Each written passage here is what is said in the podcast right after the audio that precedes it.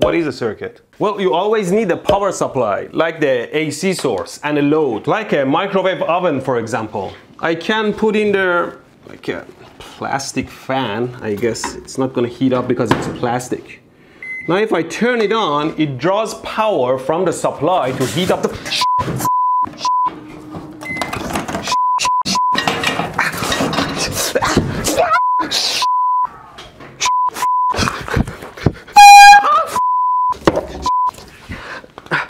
What does it what?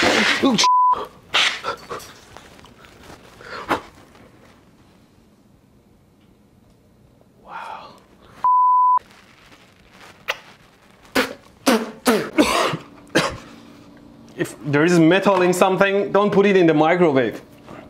Just burn my number one fan. We can use a lamp, for example, as the load.